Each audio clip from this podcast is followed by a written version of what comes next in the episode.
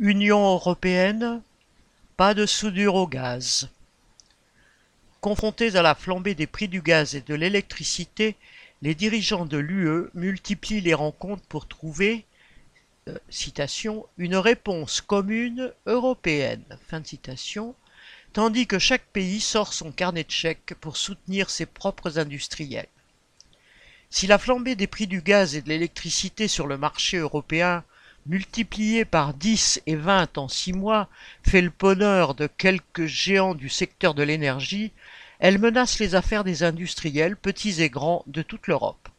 Cela explique la fébrilité de tous les gouvernements européens et des dirigeants de l'UE.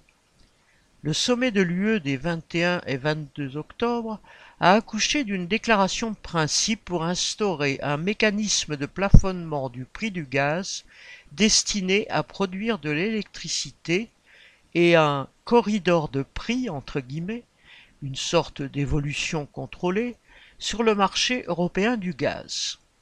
L'UE envisage aussi l'achat en commun de stocks de gaz qu'elle revendrait ensuite aux pays membres qui peinent à se fournir.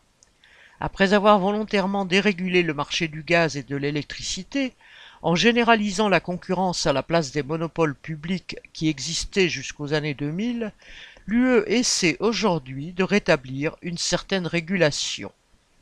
Mais toutes ces mesures restent virtuelles, car plusieurs pays, et avant tout l'Allemagne, s'y opposent. Chaque crise met en évidence les intérêts contradictoires des capitalistes de chaque pays membre de l'UE et débouche sur des affrontements quand les crises s'approfondissent. L'Allemagne, pays le plus industrialisé, le plus dépendant au gaz et le plus riche de toute l'Europe, est prête à payer son approvisionnement au prix fort. Les capitalistes allemands redoutent qu'un mécanisme de plafonnement du prix n'encourage la consommation et ne limite leur propre approvisionnement. Le chancelier Olaf Scholz, qui défend leurs intérêts, a débloqué début octobre 200 milliards d'euros sur deux ans. Cette somme va servir à subventionner les industriels en instaurant un bouclier énergétique et, accessoirement, à réduire la facture énergétique de la population. Les autres pays de l'UE, plus pauvres ou plus endettés, dont l'Espagne, l'Italie et la France, ne peuvent pas suivre à ce niveau et crient à la distorsion de concurrence.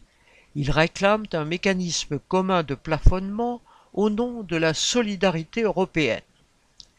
Mais la solidarité n'existe pas dans une économie où règne la concurrence entre groupes capitalistes rivaux. Ces divergences autour de l'énergie ont provoqué l'annulation d'un Conseil des ministres franco-allemand. Quant aux travailleurs, leurs intérêts n'ont rien de commun avec ceux des industriels du pays où ils vivent. Quel que soit le résultat des tractations entre les chefs d'État et du bras de fer entre capitalistes européens, c'est à eux qu'on présentera la facture, sous forme d'une nouvelle dette, de l'inflation qui s'envole ou de l'aggravation de l'exploitation au nom de la compétitivité.